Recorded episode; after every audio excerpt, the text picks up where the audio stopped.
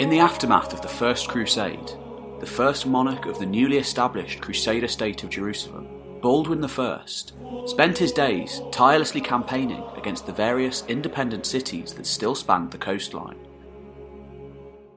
The Levant was home to a wealth of rich and ancient fortresses, most of which were still occupied by the Egyptian Fatimids and could still be supplied by sea, leading to little hope of capture by the Crusader states. The Italian maritime powers often provided naval support to the kingdom in return for trade rights, yet manpower remained a real issue. Multitudes of Europeans had attempted to emulate the successes of the First Crusade in the years immediately following it, yet most, like the expedition of 1101, met with catastrophic failure and total defeat by the Turks of Anatolia, who were unwilling to make the same mistakes that they had between 1096 and 1099. Nevertheless, by 1110, after a decade of campaigning, and despite a lack of manpower, Baldwin's tireless work had met with some real genuine success. Arsuf and Caesarea fell in 1101 thanks to Genoan support, the important city of Acre fell in 1104. In 1109, the important city of Tripoli finally fell after a siege of seven long years and was established as the capital of a final Fourth Crusader state, the County of Tripoli. Yet despite these victories, Many of the knights and soldiers that had initially conquered Jerusalem in 1099 were now getting old. Fresh warriors were needed from Western Europe in order to consolidate the kingdom. It was then, in the summer of 1110, as the defenders on the walls of Acre gazed out into the blue waters of the Mediterranean, that they saw the unmistakable dragon heads of Norse longboats ploughing through the waters at full speed, sails resplendent in the heat of the day. Finally, after a decade of attempted and failed expeditions, a Crusader army had made it to the Holy Land from Europe. Unlike the other expeditions that had attempted to emulate the near miraculous success of the First Crusade by taking the dangerous overland route through the hostile territories of Asia Minor, this crusade plied the old sea roads that their ancestors had once trodden to pillage and raid.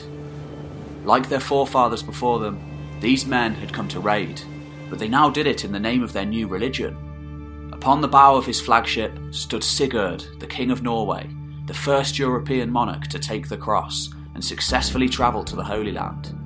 He had spent the last three years rampaging around the Muslim cities of Spain and the Western Mediterranean, and now he and his axe wielding army of Norsemen had come to wreak havoc against the Muslims of the Levant. The Norwegian Crusade had arrived. Sigurd had probably been born back in the late 1080s. He was the son of Magnus Barefoot, King of Norway, and the great grandson of the famous Harald Hardrada. The blood of the Vikings still ran through the veins of this Norwegian royal family. As early as 1098, Sigurd accompanied his father on campaign to the Orkneys, the Hebrides, and the Irish Sea, where he sought to solidify his rule over the rebellious Jarls that ruled there. Whilst it's unknown whether Sigurd remained in the Irish Sea after this expedition, he is recorded as having been made King of the Isles after his father overthrew the previous ruler to hold this title. In 1102, Magnus returned to Britain to again cement his rule over the Norse Gaels of the Isles. This time, Magnus made an alliance with an Irish king, the great grandson of Brian Boru. He also allied himself to the ruler of Dublin. Sigurd, in his early teens at the time, was to marry the king's daughter in 1103, however, Magnus was ambushed and killed by an Irish army in an event that threatened to throw the kingdom into political turmoil. In actuality, any potential disaster was averted by Sigurd's remarkably warm relationship with his two brothers, Eystein and Olaf, with whom he ruled the kingdom jointly in an almost unprecedented peaceful relationship. It was this friendly brotherly relationship that would usher in a period of peace in Norway which would later be remembered as a golden age, and ultimately allow the Norwegians to launch an expedition to the Holy Land.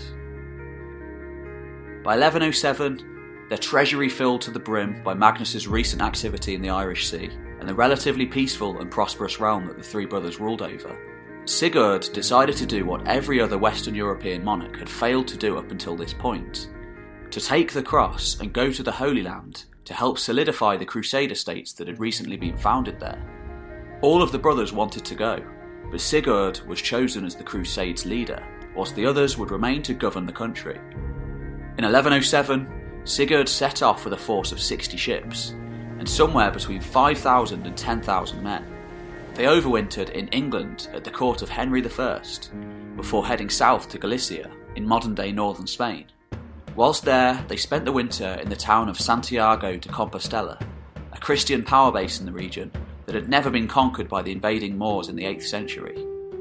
In a precursor to the events of the next three years, however, Sigurd and his men eventually attacked the local lord's castle and looted food, supplies, and riches at will until they finally moved on in the spring.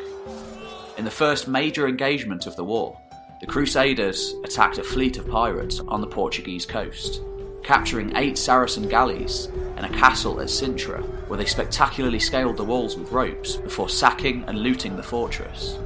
Next on the agenda was Lisbon, a half Muslim, half Christian city at the time, which was looted and briefly occupied.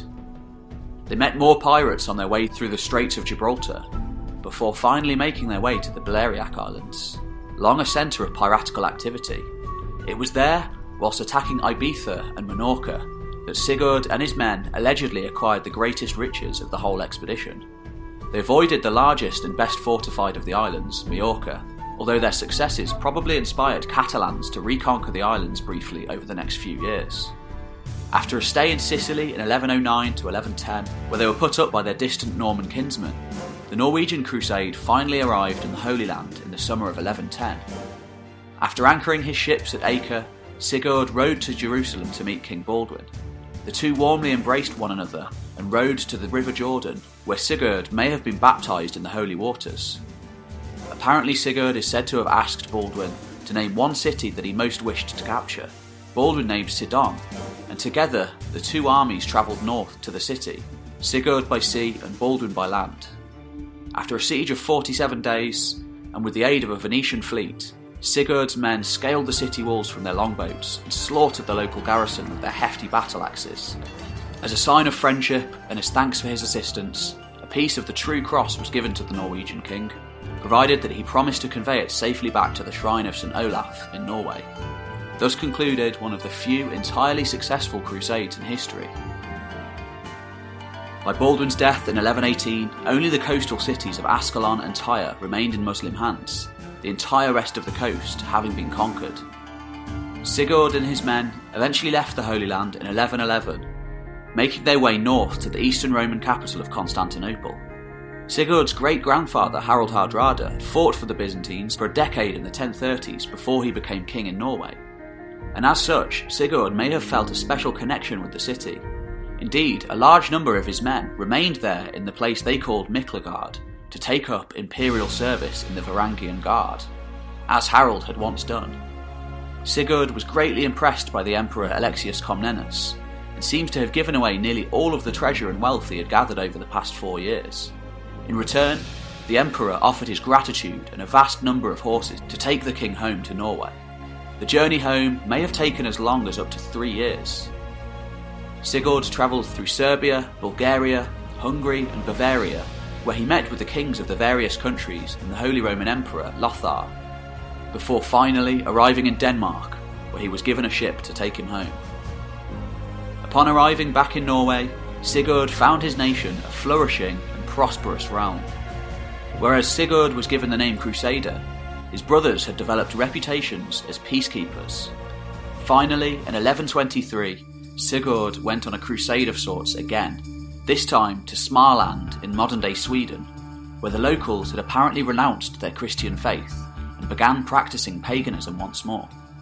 Little did Sigurd know that this expedition would be one of the first acts in a new era of crusading, known as the Northern Crusades which would be directed against the pagan inhabitants of the Baltic coasts and beyond for centuries to come.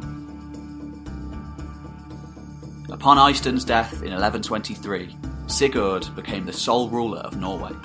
He left no legitimate male heirs, however, and upon his death in 1130, a violent power struggle erupted between rival claimants. This conflict would eventually escalate into a century long period of brutal civil war in Norway that would tear the country apart until the mid 13th century. This is a brand new podcast, so if you like what you heard, the best way to help the show out is to leave a review on iTunes.